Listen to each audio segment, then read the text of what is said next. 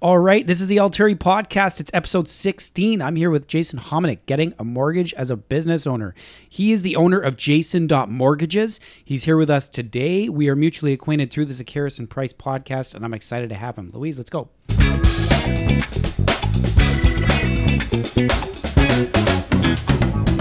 Jason, thank you so much for coming in today. Yeah, glad to be here, Josh. Yeah, no, I'm excited. And and you know, we were talking before this. I actually wrote this today because I want to know. so it's awesome to have you and I'm excited for the conversation. So, let's just start with a bit of uh, educational background in mortgages and we'll kind of go from there. So, just as a point of education, um, let's discuss the different types of mortgages in Canada. I think you can break down. Sure. So there's actually a lot of different types of mortgages in Canada, but if you wanted to break it down to just kind of the main, you know, subsets, yeah. you're looking at first of all rate types, fixed and variable, okay. um, mortgages, open and closed, okay. um, lines of credit, refinances, equity takeouts, purchases. So are are all these just ways to help the general public? Uh, you know if if they're in different situations? Is that why they're all? Yeah, and and each one has its own little niche to it as far as qualifications, what you need to qualify for. Really? Yeah. So, for instance, um, if you are doing a switch transfer, you can always renew your. I don't know what that means. So your mortgage comes up for renewal. Okay. And if you want to transfer it to another lender, you have to requalify. If you want to stay with your same lender, yeah, you don't have to qualify. So if you've lost your job, if something else has happened, doesn't matter. As long as you've made your mortgages and you're up to date, they'll renew your mortgage. So, really? Yeah. So understanding the niche between the little ones. So I'll get a situation where a client will come and say, "Look, my mortgage is up for renewal. I just lost my job. Yeah. You know what? We'll go back. We'll negotiate with their existing lender. Yeah. To try to get them a better rate, but not move it to a different lender so that they don't have to requalify again. Okay. So let's talk about this. So we got open closed uh, difference? What's what's open? What's closed? So open is you can pay it off at any time with no penalty. Um, whereas a closed mortgage, you can still pay most of them off, not all of them, but most of them. Um, but there is a penalty. But the penalties vary depending on the type of mortgage. If it's a variable mortgage, you can break it at any time with only a three month interest penalty. So that's a great mortgage with a lot of flexibility and a great rate. A fixed mortgage, it's going to depend on what the rate is when you got the mortgage and what the rate is at the time when you pay it out. And that's when they run into what's called an interest rate differential, which can be three months of interest or $25,000. Ooh. Yeah. Wow. It's, yeah. Okay. It's it's you, you really want to know, and that's the fine print in these mortgages, and that's where a lot of them vary and differ. An open mortgage, again, you're paying for it to be open, so your rate's always higher. Ah, I see. I see. Okay, so there's a cost to that, regardless. Correct. Um, okay, that's great to know. Let's dip into number two here. So, like honestly, in Canada, we, we're so regulated, but you know, even personally in the past, going through mortgages, there's just so many names pop up that I've never mm-hmm. seen before. So can you just add value to that? What is how many lenders and what kind of carriers are there? Yeah, um, there's probably over a hundred different lenders, uh, maybe over a couple hundred when you start putting in private mortgages. So these uh, are funds and stuff, or what is it? You've got MICs, which are mortgage investment corporations. You have your banks. You have your credit unions. You have trust companies. You have companies that are called monoline lenders. So these are Government of Canada insured mortgage lenders, hmm. but they don't have branches and they're not deposit taking institutions. They basically package mortgages up service them and they make the money mostly in the servicing. But all of your major banks, because they've had so much money and they can never get enough out through their own channels, they'll actually invest in these monolines. So most of the monolines are funded by the major banks. Oh, that's funny. Okay, so um, you know, is there tier one, two, three type lenders? Like, do you are they are they classed? Yeah, you you've got your A lenders your A minus, your like B, the big five six banks or whatever. Yeah, and your monolines as well. And it's really important to differentiate um, between the two.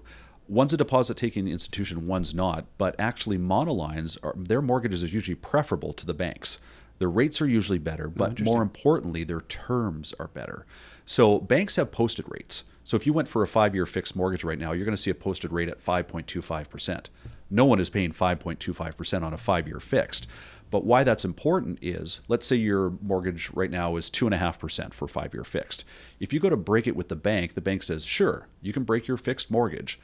But to use the penalty when they calculate, they'll say, okay, when you got your mortgage, though, the, our posted rate was 5.25%. So they charge you the difference between the posted and your actual rate. Oh, no way. Multiply that by the term, and that's where you get these massive penalties. With the monolines, whose rates are just as good, if not better. They don't have posted rates. So if you go to break that fixed, it's whatever the rate was on the contract to whatever the rate is at the time that you're paying out the mortgage. Okay, so that's crazy. So these are the things that we don't know. So uh, it's what I'm hearing is it's not always necessarily better to go with the big boy versus somebody you haven't really heard, but the terms could be a little bit better. Oh, a- absolutely. And the, these monolines are great. You don't have to change your banking. They'll take your payment out of whatever account that you have. Cool. Um, but yeah, there's a lot of benefits. It, it all comes down to the terms and conditions, that fine print that you would never read Yeah. because you don't look at these every day. We read them because we do. Awesome. Um, so, uh, give th- this is kind of the last educational question for everybody. Um, if and when using a mortgage broker, can you just add some values to a why should people use a mortgage broker, and b how do mortgage brokers get paid for their service? Hmm, absolutely. So, the biggest reason to use a mortgage broker is when you go to a bank or a credit union or a trust company, their fiduciary responsibility is not to you as the client, it's to their employer. And the employer's job is to make as much money as they can for the shareholders. When you deal with a mortgage broker, our fiduciary responsibility is to you, the client. So, we are obligated to find you the best deal. And with the disclosure requirements, if let's say, and we can't do this, but let's say you we you you got a higher rate Yeah. and we made more money. Right. We would then have to disclose to you in a very simple form, we're making more money because we're charging you a higher rate, which of course would not be great for business. yeah. Fair enough. But when you go to a bank representative, Yeah. they do just that. They can make more as the rate goes up and they don't have to disclose that to you because they're not under the same disclosure requirements. So a mortgage broker is working for you. The banks don't make $3 billion a quarter because they're giving everyone the best deal. yeah. Exactly.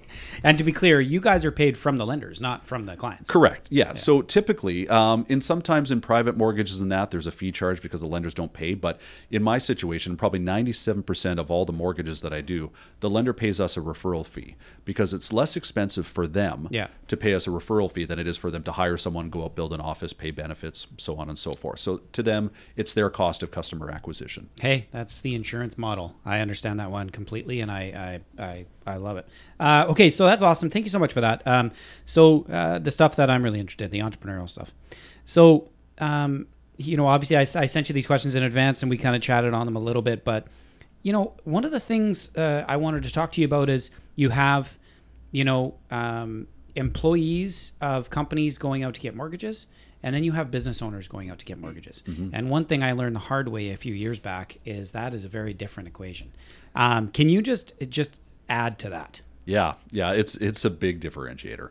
So if you're employed as an employee with a company and you don't own, let's say, more than ten percent of that company or own any of that company, it's an employment letter and a pay stub, and that's all you need to prove your income. If you make bonuses um, or you get overtime, then they'll take an employment letter or pay stub, but we'll take a two-year average. So if it's higher than what your employment letter says, we'll use that income to qualify. So pretty straightforward when you're employed for someone. Right.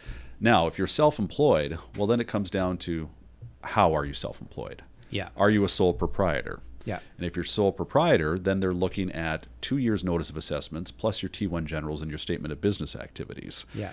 If you're a commissioned salesperson, then it's your T4As, Yeah. um, an employment letter, a pay stub, maybe some bank statements. If you're incorporated, it's two years T1 generals, two years notice of assessments, three years business financials, proof of. Qu- There's a lot. It's a lot more complex. Oh, it's insane. Certainly, but there's also some really great programs for people that are self-employed. Whereas if you have 20% down or more as a down payment, or if you refinance and you have at least 20% equity in your home, Yep. there's a lot of lenders out there that will actually look at the financials or look at the base um, at your bank statements and not look at the notice of assessment number only. Okay. So even though it's a little more difficult sometimes in the paperwork to get in, uh, get approved as a self-employed person, there's actually a lot more programs that are available to self-employed people to get them financed than there are for someone who's just salaried. So here's the thing: is that for people that don't know, when you're going for a mortgage, and this is really you know uh, basic, all you all the banks are trying to figure out is how much and how do you get paid, right?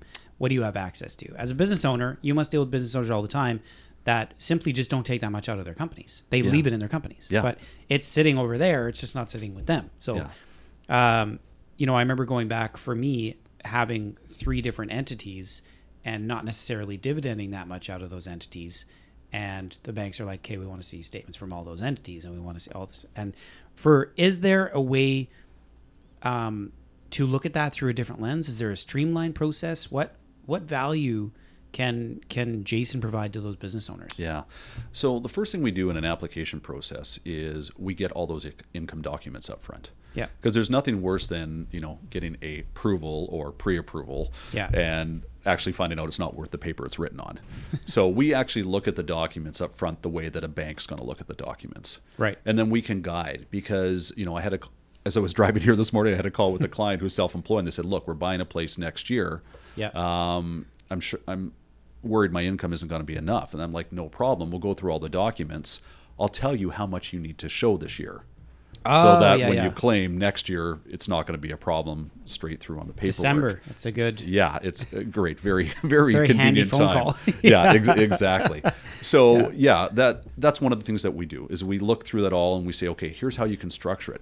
But the other thing is that because we don't work for one bank, it might not work for one bank. Yeah. But you might be able to get approved at another bank or a credit union Yeah, or exactly. a trust company. Exactly. So we can match you up with the letter, lender that best fits your income. You are a business owner. Your wife works for you, and she's on payroll. Um, uh, be very careful when you say my wife works for me. It's actually the uh, very much the other way around. Yeah. exactly right. I know. Yeah, her dream come true. no, no. Um, uh, you know, she's on payroll. Uh, vice versa. Uh, she owns a very successful business. One of our clients, her husband works for her. Um, how does that work for an application when they're both coming from the same source, and that source is their business they own? So, 99.9% of the time, if you are employed by your spouse's company, the lender's going to consider you both self employed. Okay, that's what I figured. Yeah, I wasn't sure. Okay, that makes sense. So again, both of them would go through that same process together. Correct. Yeah. Okay.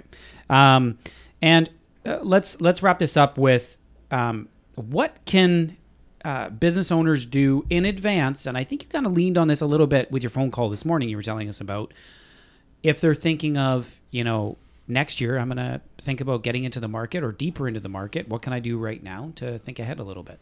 Yeah. The best thing to do is to talk to a broker. Yeah. and have them look at your situation specifically because there's so many directions in which that could head and so many things that you could do ahead of time that help. So I had a client once that their accountant advised them just to take their income out as shareholder loans, Okay. which is great for the client for tax purposes, horrible for trying to buy a home. Really? Right? Shareholder loans aren't income Yeah. Exactly. right? Yeah. So you know, having those conversations, and again, talk to your accountant. You know, they're the ones you know Yeah. dealing with the tax man. For sure. Um, but also have a conversation with the broker and said, okay, this might be great for taxes, but not really good for mortgage application. And there's I mean, many other things too. You know, if there's a credit issue, sometimes there's little credit things that pop up that you don't even know about, but you can address them in a relatively short period of time. Yeah. The worst thing to do is to write an offer on a place, go to buy it, submit your application, and then find out there's a credit problem that's going to take a couple months to fix. That's awesome. Okay, that's uh, that's kind of my entrepreneurial focus. And um, the last section I wanted to talk to you about more kind of organically is how do we deal with? Um, I'm I'm just interested on the investment side of things. So there's two portions to this. One, you want to buy an investment property, uh, but you're mortgaged on your primary property. How does that play into the mortgage you take on on the second investment property? Yeah, and that also depends from lender to lender. As we talked about, lender guidelines vary greatly depending on the type of lender. So if you're going to buy an investment property in Canada, you have to have 20% down. There were days actually you could get 100% financing on rental purchases. Those days are long since gone. Really? Yeah. Don't you need 20% down for your primary anyway, though? No, you can get 5% down. Doesn't matter if you're first time buyer, third time buyer. If it's a primary residence, you can still buy in Canada with only 5% down. Five percent. Wow. Okay. Cool. Yeah. All right. Um, so getting back to the rental property, when you look at the rental property, the income that's going to be derived from that property, some lenders will say, okay, we'll take that income, we'll take half of it, and we'll add it to your income. So if your rent is $1,000, they're going to take $500 a month, add that to your income, which isn't great. It doesn't really help you qualify for that much more. Yeah. You have some lenders out there, though, that will take 75 or 80% of the rental income and they'll offset that against the mortgage payment, which is huge. Oh, that's huge. Because if you can get a place that's cash flowing, Yeah. now it basically wipes out the cost. So you don't need that much more income, if any more, to qualify. So the, I, I was wondering about that because I was wondering if the banks would come and they'd say, "Well, if this thing sits vacant for three months, you need to be able to supply that sort of payment for this mortgage if it's sitting vacant." So you're telling me that's not a part of their calculation? Well, it depends on the lender, uh, but yeah. certainly it is. But even at 75% of an offset, they're still accounting for that's 20% of the year. Yeah. That's almost three months. Uh, you you know, go. two and a Okay. half that they're gonna they're gonna account for that in there. Okay, uh, that's a great. Um, another part of that question: Can you put a property inside of a holding company? You certainly can. Um, the amount of lenders that do that are farther and fewer between Right, than uh, yeah. once were. Um, but yeah, that's still uh, still available. Um, sometimes too, you know, you might expect probably a little bit higher rate. Um, you know, And this is an accounting question, but in a holding company, if you sold, you obviously there's tax implications. I think, right? Yeah, that's definitely an accounting uh, question. When you sell, it depends if you have all the shares of the company the company owns, and then you sell all the shares, whether right. property transfer tax is involved. Yeah. Definitely an account. I'll be punching above my weight class if I try to answer Nice. that question. Let's try that. Let's do that. uh, Jason said, exactly. Take it to the bank, or not the bank. Go to your broker. yeah, that's awesome. Okay, cool. And then uh, last part of this, um, what is the uh, uh, process of purchasing as a Canadian, let's just say even say BC resident, going into the States as a secondary property? Yeah, so that's a lot more difficult um, because the states have a lot of different requirements. And then again, talking about tax questions, Yeah. owning foreign properties then changes um, Right. how things can affect your taxes.